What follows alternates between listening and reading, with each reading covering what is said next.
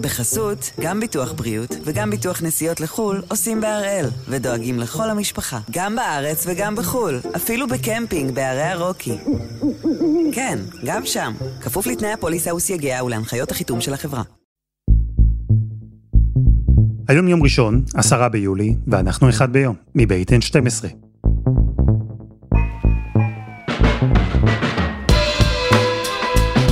אני אלעד שמחיוף, ואנחנו כאן כדי להבין טוב יותר מה קורה סביבנו, סיפור אחד ביום, כל יום.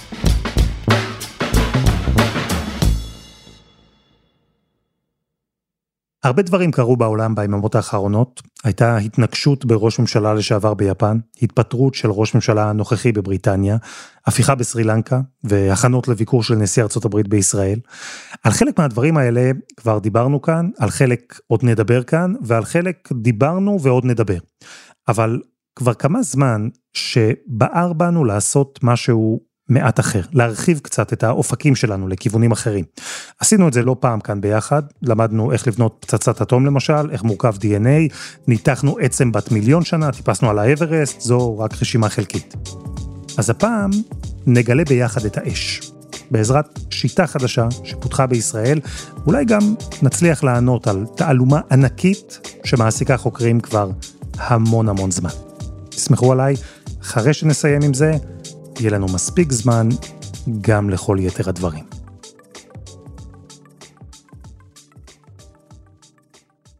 יש אנשים שאוהבים לחזות את העתיד, יש אנשים שאוהבים לדבר על ההווה, יש אנשים שאוהבים היסטוריה, את העבר, ויש את דוקטור ליאורה קולסקה הורוביץ. היא ארכיאולוגית ומתמחה בתקופה הפרה-היסטורית, גם עמיתת מחקר באוניברסיטה העברית. אנחנו מדברים על תקופות שנעים לכיוון um, של מיליון נקודה שש מיליון שנה לפני ימינו, בעיקר עידן של הומו ארקטוס, שזה בעצם האבות הישר שלנו בתור בני אדם המודרניים, ועידן הפריסטורי נגמרת, הייתי אומרת בסביבות האלף החמישי לפני ימינו, משהו כזה, אנחנו כבר um, עם טכנולוגיה ואת כל המרכיבים היית אומרת שאנחנו מכירים היום. אז כשאני למשל חושב על המונח תקופה, אני יכול לחשוב על כמה חודשים, איזה שנה, איזה שנתיים, אולי. אבל כשליאורה וארכיאולוגים מומחים לתקופה הפרה-היסטורית, כשהם מדברים על תקופה, הם מדברים על מאות אלפי שנים. מאות אלפי שנים שבהן האדם, אנחנו, התעצבנו, התקדמנו, התפתחנו, והדוגמה הכי בסיסית לשינוי שעברנו אז, הכי טובה למהפך שקרה בתקופה ההיא, היא גילוי האש. זה לא סתם שהאדם הקדום ראה שרפה, אלא הוא הבין שהאש היא משהו שהוא יכול לשלוט בו, להשתמש בו. אני חושבת שכמו כל תגלית אנושית, יש בזה מהפכה. הוא מאפשר לנו לעשות דברים שלא יכולנו לעשות קודם. נגיד, להתגונן מפני טורפים, להתחמם. זה גם איזה מלקט אותנו אנושית, שאנחנו יושבים ביחד סביב המדורה, מדברים, אוכלים, שותים. זה איזשהו אירוע חברתי. וברמה, הייתי אומרת, הביולוגית, יש לזה השלכות בנושא שעקרונית, אוכל מבושל משנה את ההרכב הכימי שלו, והוא הרבה יותר קל לעיכול. אנחנו, אם כך, יכולים, מבחינת הפיזיולוגיה שלנו, לחסוך באנרגיה שהשקענו בעיכול, ולנצל אותו לדברים אחרים, כגון גידול מוח יותר גדול. וזה בעצם נקודת מפנה באבולוציה אנושית, ולדעתי זה נקודת התורפה. למה נקודת תורפה? בגלל שבעצם זה גם שלב שאתה לא יכול לחזור אליו. אתה לא חוזר להיות מה שהיית קודם. ולטוב או לרע, זה אומר מיד שיש לך אוכל מבושל, מוח יותר גדול, אתה מתפקד בעולם בצורה אחרת לגמרי. אולי זה עיבוד עידן התמימות. אם ההיסטוריה של בני האדם הייתה ספר, אז גילוי האש היה פרק חדש, פרק שבו הכל השתנה, חברתית, ביולוגית, דמוגרפית, הכל, זה big deal. ובעצם החוקרים לא יודעים, עד היום, מתי הפרק הזה התחיל. איך? איפה? באיזו נקודה האדם הקדום גילה את האש. לפני עשר שנים ליאורה הייתה בצוות שמצא את הרגע הכי קדום שמוכר לנו. בעצם זו המדורה הכי עתיקה שהתגלתה בעולם.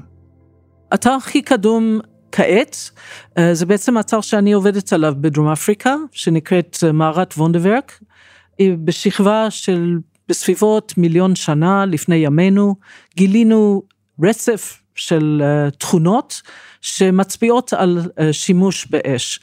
ומדובר במערה שאין סיכוי שנכנס לשם uh, אש מבחוץ, מה שלא יכולנו להוכיח.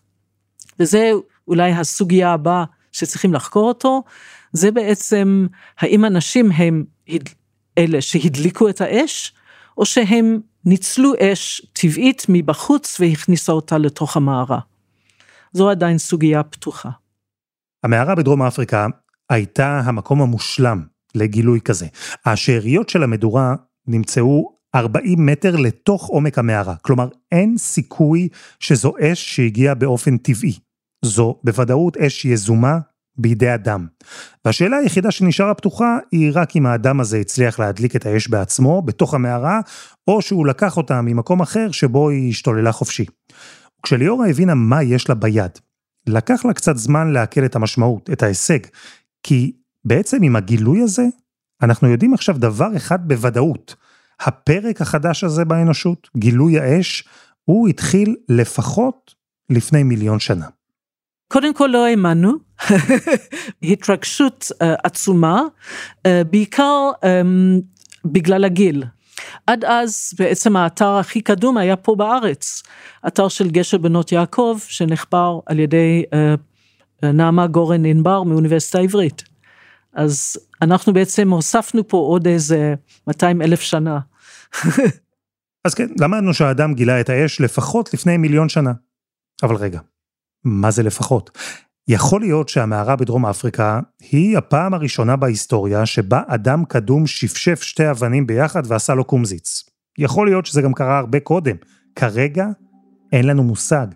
ויש סיבה שאין לנו מושג, כמה סיבות למען האמת.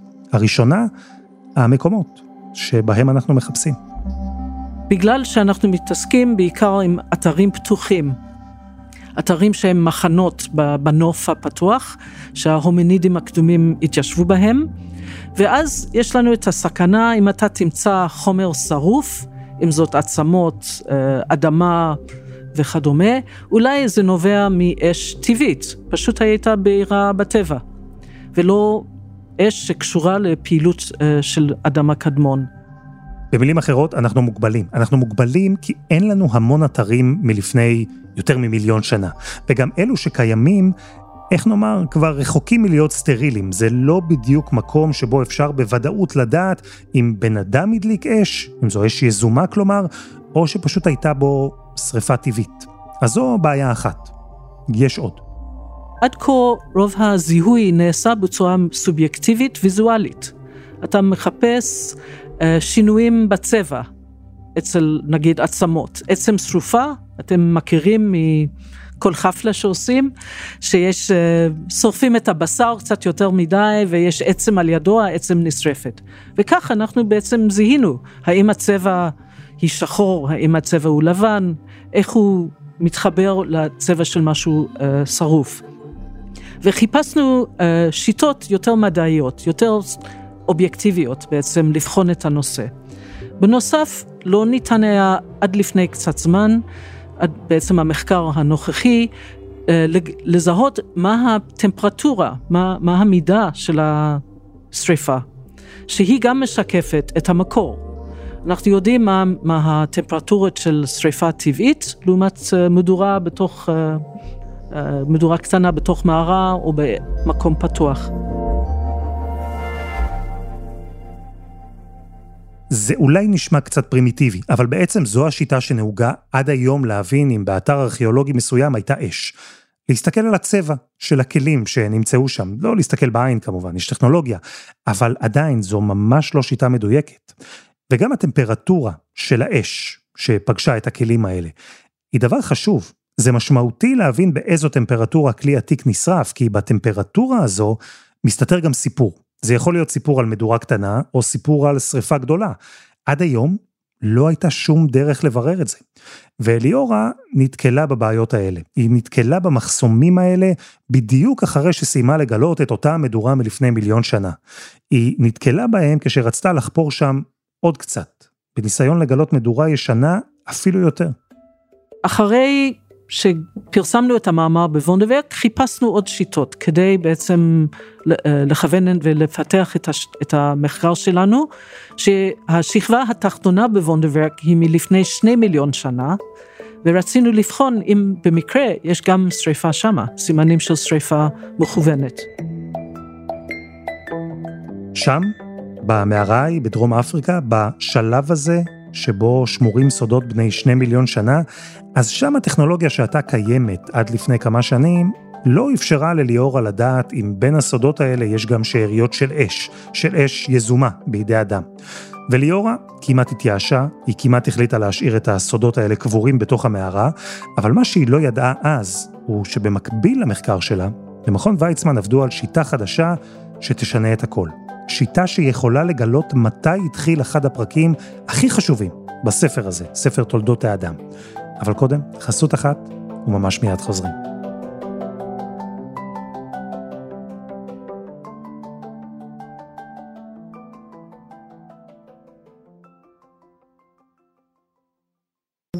בחסות, גם ביטוח בריאות וגם ביטוח נסיעות לחו"ל עושים בהראל, ודואגים לכל המשפחה, גם בארץ וגם בחו"ל, אפילו בקמפינג בערי הרוקי. כן, גם שם, כפוף לתנאי הפוליסה וסייגיה ולהנחיות החיתום של החברה.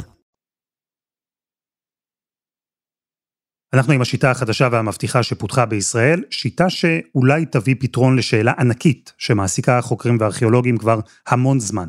מתי ואיך גילה האדם את האש. ושמענו, ליאורה והצוות שעבדה איתו גילו עדויות שכבר לפני מיליון שנים אדם עשה שימוש יזום באש, זה קרה במערה בדרום אפריקה. זה היה אתר מאוד מיוחד, כל הקלפים שם הסתדרו כדי להוביל לתגלית הזו, אי אפשר היה להגיע לאותה מסקנה ברוב האתרים האחרים. אלא שבמקביל לגילוי במערה, ובלי קשר לגילוי הזה, חוקרים ממכון ויצמן פיתחו שיטה חדשה. שיטה שאולי תהפוך את הבלתי אפשרי לאפשרי. שיטה שבעזרתה אולי אפשר יהיה למצוא שרידים של אש במקומות שבהם אי אפשר היה עד אז. וכאן נצרף לסיפור את עידו, דוקטור עידו אזורי. הרקע שלי בכלל הוא בפיזיקה חישובית. במחקר הרגיל אני עובד על פרויקטים בביוכימיה, רפואה וביולוגיה, ושאני מיישם את הצד של הבינה מלאכותית. אז בטח כבר הבנתם, עידו הוא לא ארכיאולוג, הוא לא מסתכל כמו ליאורה אחורה מאות אלפי שנים, הוא חוקר בבינה מלאכותית במכון ויצמן ביחידה לביו-אינפורמטיקה, זה עולם אחר. כמו שקורה לא פעם, העבודה שעשה עידו עם בינה מלאכותית עוררה דיון בכל מיני קהלים, בכל מיני ברנז'ות כאלה. ומי ששמע עליה היה גם ארכיאולוג מוכר, גם הוא ממכון ויצמן, דוקטור פיליפה נטליו, שחשב שבינה מלאכותית אולי יכולה לעזור לו לבחון גם תגליות פרה-היסטוריות.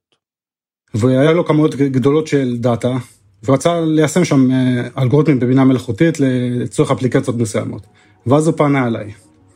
מה שרצינו לעשות בשפה פשוטה, שנוכל להקרין למשל אה, לייזר או קרן אור על כלי ארכיאולוגי למשל, לקחת את האוטפוט של הלייזר, שזה איזשהו דאטה, להכניס אותו למודל, והמודל יגיד לנו אם הכלי חומם, ואם הוא חומם לאיזה טמפרטורה הכלי חומם. השיטה של עידו עובדת ככה. החוקרים לוקחים המון תגליות, כלי צור, עצמות, אבנים עתיקות, הם אוספים המון כאלה. הם מחממים את כולם בכל מיני טמפרטורות, ואז בעזרת טכנולוגיה חדשה, בעזרת לייזרים ובחינה מיקרוסקופית מאוד מדויקת, הם יוצרים מאגר נתונים. ואחר כך אפשר לקחת כלים דומים מאתרים ארכיאולוגיים אחרים שרוצים לבחון, ולתת למחשב לעשות את העבודה. הוא מנתח אותם, הוא משווה אותם למאגר שכבר נבנה, והוא חוזר עם תשובות. הוא קובע אם הכלים האלה בכלל באו במגע עם אש, ואם כן, באיזו טמפרטורה זה קרה. כלומר, אם זו הייתה אש יזומה שאדם הדליק, או שריפה טבעית. וזו השיטה. והחוקרים החליטו לבדוק אותה במקום מיוחד. האתר הארכיאולוגי בעברון. הנה שוב ליאורה. מחצבת עברון היא אתר שנמצאת במערב הגליל, היא אתר שיש בה כל המרכיבים שצריכים, ובעיקר לא היה שם שום סמן של שריפה, לא עצם שרוף, לא אדמה שרופה וגם לא צור שרוף. זאת אומרת, זה היה עקרונית אתר שנחשב ללא סמני אש. האתר בעברון הוא עתיק, וכמו שליאורה אמרה, עד היום לא הייתה סיבה לחשוב שהייתה בו אש, לא הייתה אינדיקציה נראית לעין שמישהו או משהו שרף שם עצמות וכלים. וזה בדיוק הקטע, לבדוק אם הטכנולוגיה יכולה לגלות את מה שעד אז בני האדם לא הצליחו לדעת. היינו צריכים לחשוב איזה כלים לדגום, כמה כלים לדגום, אה, כמה תקציב יש לנו. זה בעצם היה פרויקט יזום, אז לא היה לנו תקציב, זה, זה חלק מהבעיות במחקר תמיד.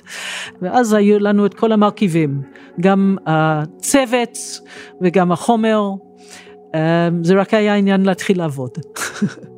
אז החוקרים בחנו עשרות עצמות, אבנים וכלים שנמצאו בעברון, הלייזרים והמחשבים סרקו כל מילימטר, והראשון שקיבל את התשובות היה עידו, במעבדה במכון ויצמן.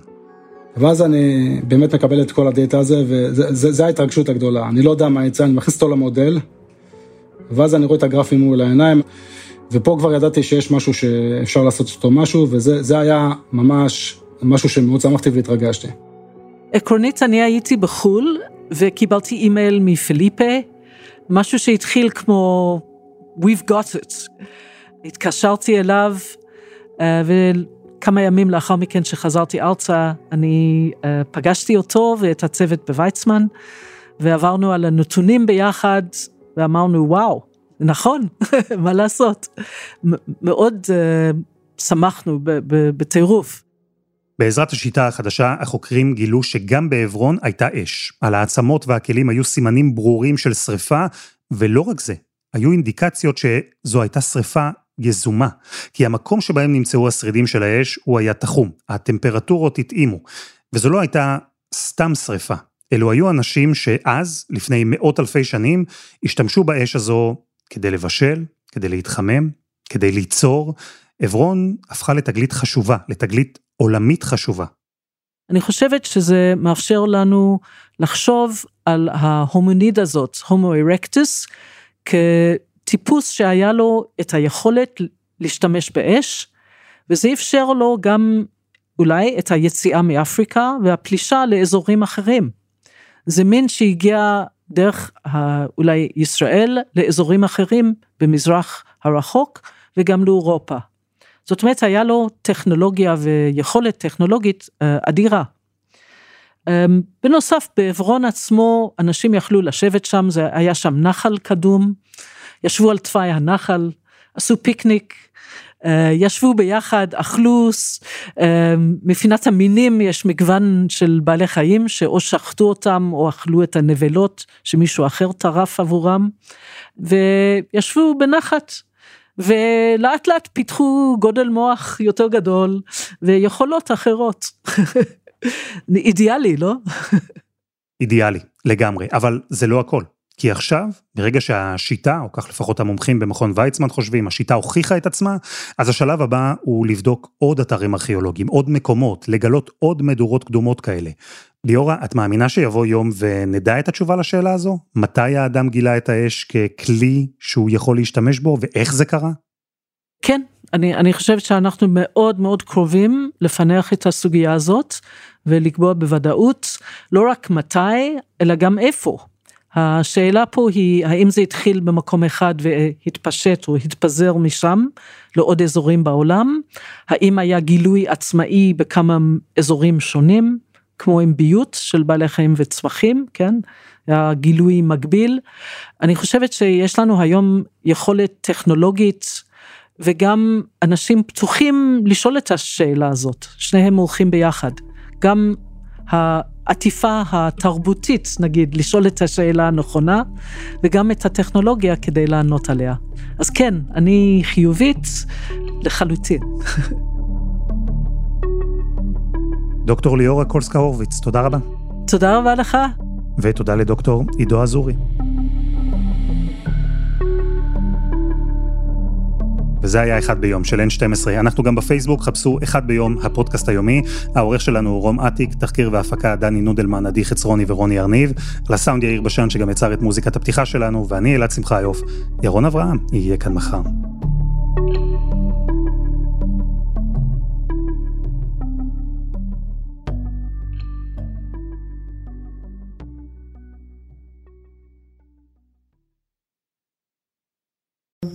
בחסות, גם ביטוח בריאות וגם ביטוח נסיעות לחו"ל עושים בהראל, ודואגים לכל המשפחה, גם בארץ וגם בחו"ל, אפילו בקמפינג בערי הרוקי.